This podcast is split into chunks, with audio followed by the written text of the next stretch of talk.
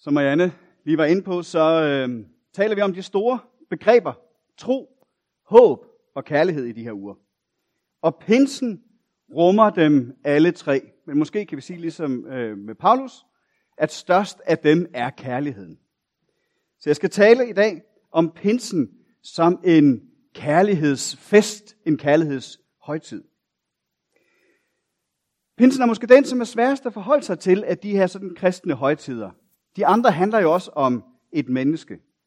Altså det er på en måde lettere nogle gange at samles om den der jul og det lille barn i krybben og hele den der øh, fantastiske fortælling om barnet. Påsken om den samme, som nu voksne mand, som gennemgår de her dramatiske ting og rider ind i byen og bliver pint og plaget og dør på korset og bliver rejst op igen. Altså de dramatiske begivenheder. Og så kommer vi frem til pinsen, som sådan bliver lidt mere noget luftigt noget på en eller anden måde. Noget lidt mere abstrakt. Men vi skal kigge lidt på det. Og i år har jeg øh, derhjemme læst øh, i den her, der hedder Det Hellige År. Det er Peter Haldorf, den øh, svenske pinsepræst, som flyttede langt ud i skovene og lavede retrætecenter og sidder derfra sin lille hule og skriver gode bøger. Og øh, jamen, hvis jeg har besøgt ham, så vil jeg vide, at det er sådan, det er. Øh, gode bøger. Og øh, det åbnede i hvert fald for mig, sådan for et perspektiv på pinsen, jeg ikke sådan rigtig havde fanget før. Og det bliver jeg grebet af, så det vil jeg dele med jer i år. Men for at forstå det perspektiv, så skal vi lige den her tand tilbage til påsken. Hvert år til påske, så spiser vi sammen her i menigheden et påskemåltid. Ja, det vil så sige, at i år spiste vi det derhjemme, men man kunne deltage hjemmefra, hvis man havde lyst.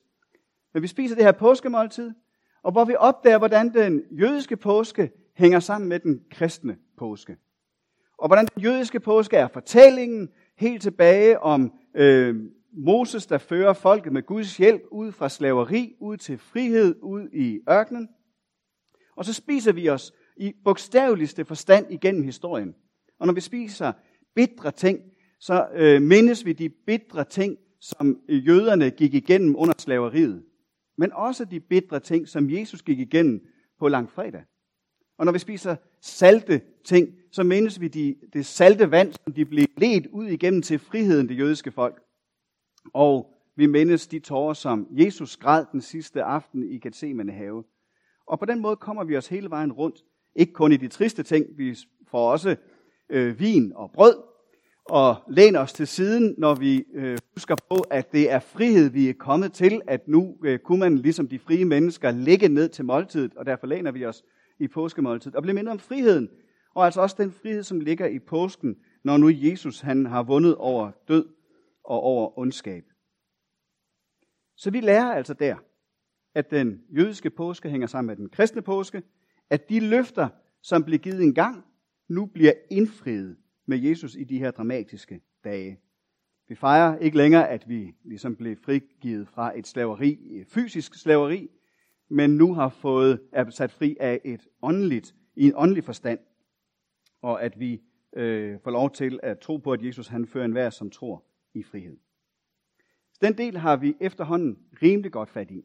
Især os, der har deltaget i påskemåltidet og har prøvet at være igennem det nogle gange og har smagt på det perspektiv. Men hvad færre ved, og det som jeg også selv ligesom opdagede for alvor i år, det er, at det forholder sig på samme måde med pinsen, som det gør med påsken. At pinsen også er bygget på en jødisk fejring og hænger uløseligt sammen med den. Og at de to højtider sammen fortæller den store fortælling. Både den der store gamle fortælling om det israelitiske folk, om jøderne og deres øh, historie, som bliver formet, men altså også det nye testamentes folk, vores fortælling. Der er sådan et eller andet uafsluttet i påsken. Det ved ikke, om du har tænkt på. Sådan har jeg tit haft det. Hvis vi tager den israelitiske historie, så bliver de godt nok ført ud i frihed, men så står de derude i ørkenen. Hvad skal de stille op med den der frihed? Og det hele er alligevel sådan lidt besværligt, og nu skal de til at spise manna og de her vagtler. Og det er som om, den der frihed, de blev givet, der er et eller andet underligt uafsluttet over det. Og på samme måde i den kristne påske. Jesus står op, og alt er godt. Men alligevel er der et eller andet uafsluttet. Jesus er sammen med sine disciple, og så er han ikke alligevel. Og så Kristi Himmelfartsdag, og så forlader han dem, og så sidder de der tilbage på øvresalen. Altså, der er sådan noget uforløst. Der er en spænding i det. Der mangler ligesom en eller anden retning. En, en, en afslutning på det kapitel, så man kan komme ordentligt i gang med det næste kapitel på en eller anden måde. Der er syv uger mellem påske og pinse. Og det er påsken, som styrer pinsen. Det er den, de andre højtider lægger sig ind efter i foråret. Og det, som bliver begyndt i påsken, det venter sin fuldendelse i pinsen. På hebraisk der bliver pinsefesten kaldt for Shavuot. Det er flertalsformen for uge, og det henviser til, at der går syv uger. Eller om man vil, en uge af uger. Det er den måde, man tæller sig frem til, at nu er det pinse herpå. Øh, det græske ord, øh, pentakoste, som betyder 50, der har man talt dage i stedet for at have en ekstra dag med, men princippet er det samme, at der går den her periode, og det er altså et tal. Så pinsen er sådan et tal, man kommer frem til efter en uge af uger. Pointen er i begge tilfælde, at pinsen altså kommer efter de her syv ugers uforløst ventetid. Og det refererer selvfølgelig tilbage til skabelsen med de syv dage, og hvordan at der fra begyndelsen til slutningen er en udviklingshistorie. Og sådan er det også her. Så vi venter på en måde efter påsken på, at det skal blive pinse, og at det skal blive fuldendt. I Israels historie, der handler pinsen om den kærlighedspagt, som Gud han indgår med sit folk i ørkenen. I Israel og for jøder, så er pinsen en høstfest, som ligger i det sene forår. En vedehøstfest. Men det er en religiøs fest også, hvor man mindes åbenbaringen på Sinai. Der, hvor folket de får de ti bud, loven, Toran. Og anden Mosebog beskriver, hvordan det her det foregår. Og nu kan I læse med heroppe. står i 2. Mosebog kapitel 19, og så har jeg taget lidt med fra øh, kapitel 20 også. Da det blev morgen den tredje dag, kom der lyn og torden.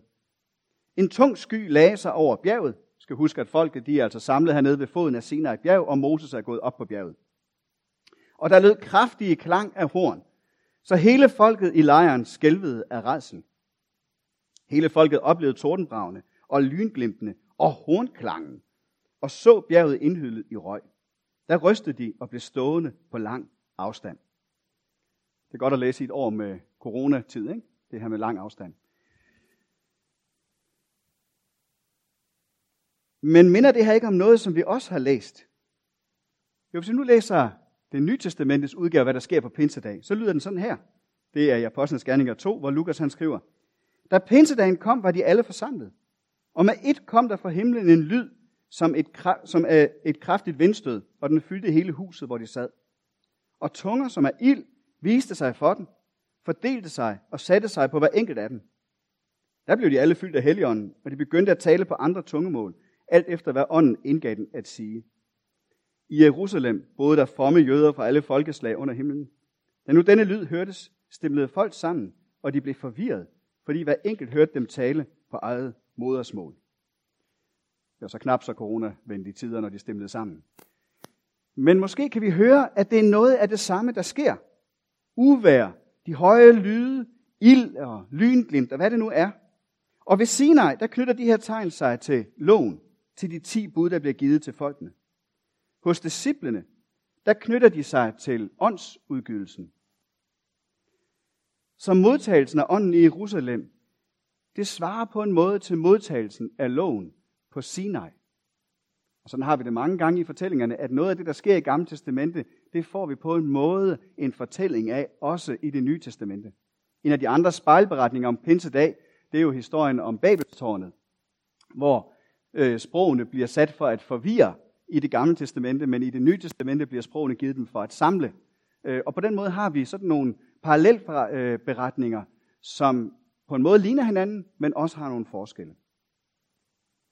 Loven i det gamle testamente bliver det tydelige tegn på Guds kærlighedspagt med folket, som er derude i ørkenen. Og pinsedag, så er det den nye pagt, der bliver besejlet i Jerusalem, sådan som profeterne havde talt om. Nu skal vi læse et par af de her profetudsagn. Jeremias, han skriver, der skal komme dage, siger Herren, da jeg slutter en ny pagt med Israels hus og med Judas hus. En pagt, der ikke er som den, jeg sluttede med deres fædre, den dag jeg tog dem ved hånden og førte dem ud af Ægypten. Det var altså den første pagt, den ved Sinai-bjerg. Men en ny pagt. Sådan er den pagt, jeg vil slutte med Israels hus. Når de dage kommer, siger Herren, jeg lægger min lov i deres indre og skriver den i deres hjerte. Jeg vil være deres Gud, og de skal være mit folk. Så det er sådan set også essensen af den første pagt. Det er, at Gud siger, jeg vil være jeres Gud, og I skal være mit folk. Men i stedet for at det nu bliver på stentavler, så bliver det til en lov i hjertet. Og Ezekiel han siger, jeg giver dem et andet hjerte og en ny ånd i deres indre, så de følger mine love og omhyggeligt følger mine bud. Måske ser du sammenhængen allerede nu. At ånden lægger en ny lov i disciplenes hjerter. Til vejledning og hjælp og opmuntring og styrke. Og derfor har vi det her forhold mellem loven og ånden, som fylder så meget i Nyt Testamentet, især hos Paulus, når han skriver om det. Han skriver sådan her, det som loven ikke kunne, fordi den kom til kort på grund af kødet, det gjorde Gud. Og så henviser han til Jesu død på korset.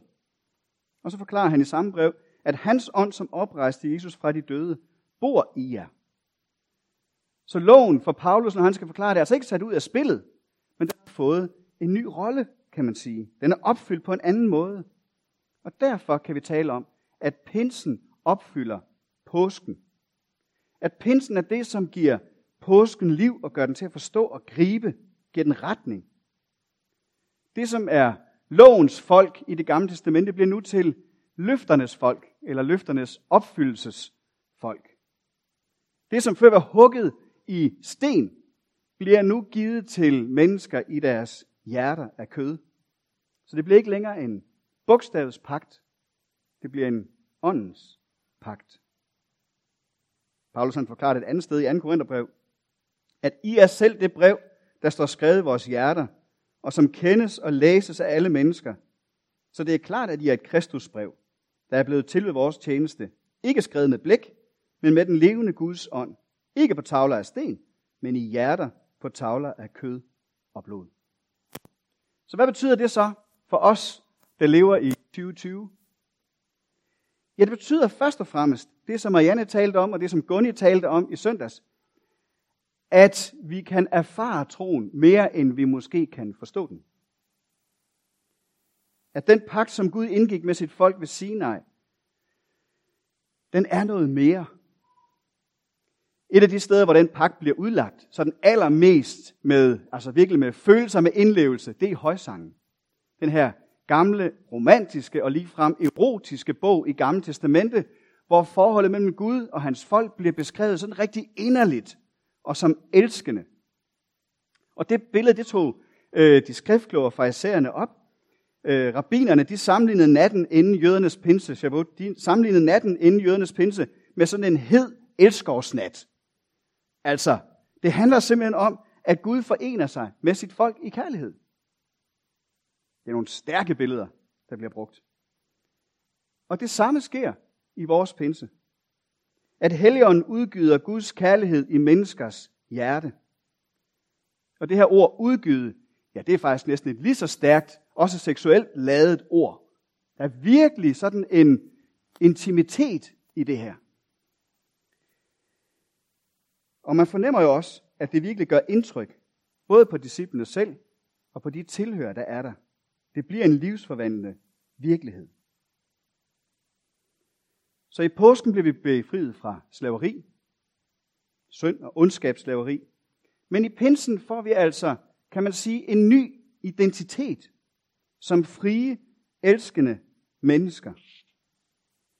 Når vi ligger under for synden og er slaver af det, så bliver vi dybest set øh, egoistiske eller materialistiske, eller vil have det hele selv. Ved åndsudgydelsen, ja, så bliver vi på en anden måde gudscentreret. Og det betyder så også, at vi bliver opmærksom på mennesker omkring os. Og Peter Halder beskriver netop det her som en erfaring. Ikke at forveksle med en god oplevelse. Jo, altså der kan også være gode oplevelser ved at opleve åndens fylde. Men det, der egentlig dybest set ligger i det, er, at det bliver en dyb erfaring. Da jeg mødte min kone, Ditte Maria, som sidder her, for år tilbage, før hun blev min kone, så kan dem omkring mig bevidne, at det var en stor oplevelse. Det var virkelig en forelskelse. Og øh, folk for, øh, lagde meget tydeligt mærke til det. Jeg havde en periode, hvor jeg øh, stort set ikke sov, hvor jeg stort set ikke spiste, hvor jeg øh, stort set ikke kunne få min mund til at se ked af det, øh, og på den måde ligesom var fyldt af øh, alt muligt skønt. Jeg er taknemmelig for den periode, men jeg er godt nok også taknemmelig for, at den ikke var ved. Det er i længden ikke særlig sundt øh, med mangel på søvn og mad og ved at være så fuldstændig elektrisk og opmærksom på alting. Skøn oplevelse. Men samtidig er jeg taknemmelig for, at der hvor vi nu er, 14-15 år senere, at der handler det i langt højere grad om noget, som er trygt, om noget, som er øh, fylder på en helt anden måde, og som er med til at skabe mig i længden for, hvem jeg er. Så det billede, som højsangen bruger, eller som rabbinerne bruger med Gud og det elskende, det tager udgangspunkt i det, som vi kender, når vi oplever den menneskelige kærlighed. Og så er det selvfølgelig på et langt dybere niveau.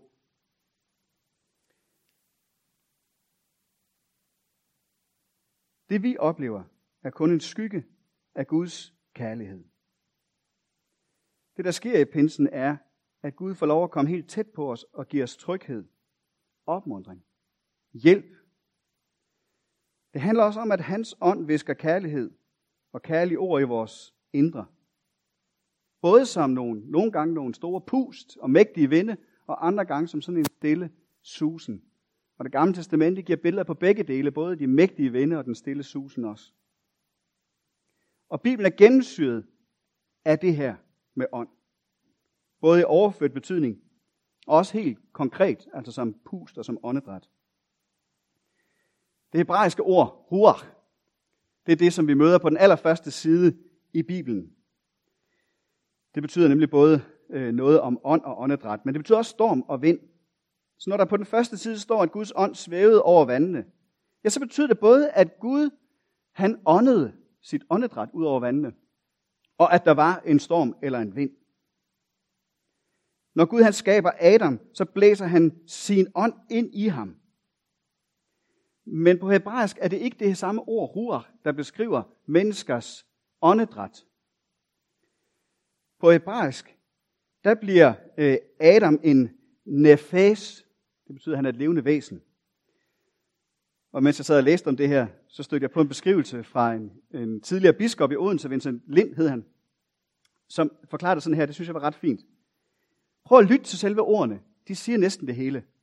Ruach, det er det store, rolige åndedræt, der gennemsyrer alt. Himmelrummet og alle væsener.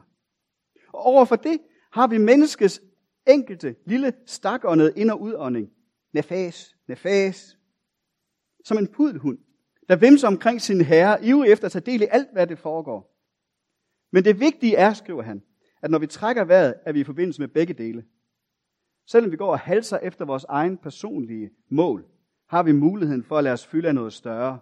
Noget, vi deler med alle andre mennesker og med Gud. Det var en smuk beskrivelse af det her med ånd og ånd og hvordan vi hænger sammen. Så den opstandende Jesus møder disciplene, og han siger, fred være med jer. Som faderen har udsendt mig, sender jeg også jer. Og så blæser han ånde i den. Og på pinsedag bliver det sted, de sidder, fyldt med Guds ånd. Og så bliver disciplene inspireret. Og det er et interessant ord i den her sammenhæng. Spirit kender vi fra engelsk ånd, som kommer fra spirare at trække vejret. Så at blive inspireret, det betyder simpelthen helt konkret, at vi får blæst ånde, liv ind i os. Og hvis der er noget, Gud gør på pinsedag, også den her pinsedag, så er det, at han inspirerer os. Helligåndens ildtunger satte sig på hver enkelt af disciplene, og så talte de på de her mange forskellige sprog. Og de blev berørt af det, også selv. Og man kan sige, at det er selvfølgelig et stort under, at alle de her sprog kom, og at alle kunne forstå dem.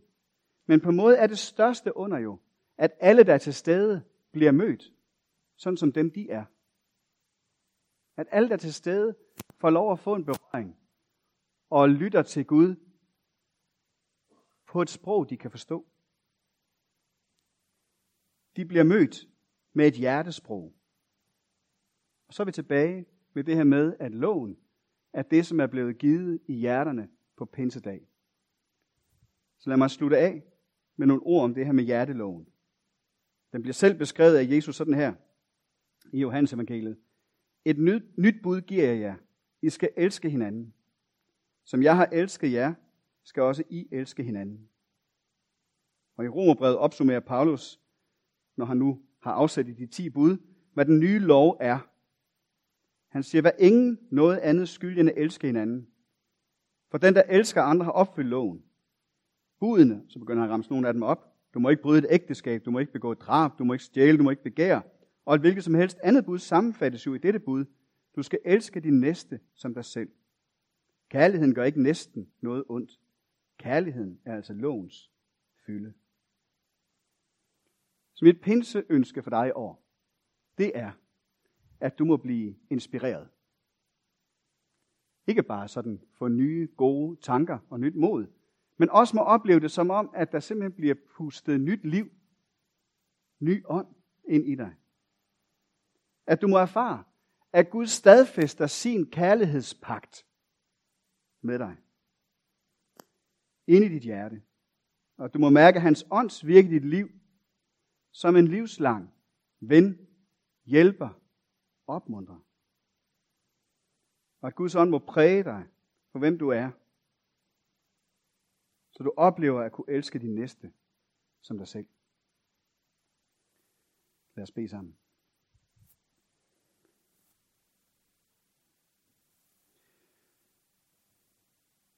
Tak, himmelske far, for at du helt tilbage i tiden ønskede at knytte folket til dig. Og det er det samme, som sker i dag. Og tak fordi vi på grund af påsken og alt det, som Jesus gjorde, og gjorde for vores skyld, at vi så får lov også at blive knyttet tæt til dig. For her vi beder dig om, at du må stadfæste det på den her dag. Ikke nødvendigvis, så vi forstår det og fatter det, men så vi griber det i vores hjerte, og vi oplever, at det bliver en kærlighedsfest. Og at du lader din ånd være virksom i vores ånd, i vores indre. Her vil du skrive din lov i vores indre, og lad den præge os, så vi får lov at se på os selv, på verden omkring os, på andre mennesker med dine øjne. Her vil du den her pinse inspirere os. Amen.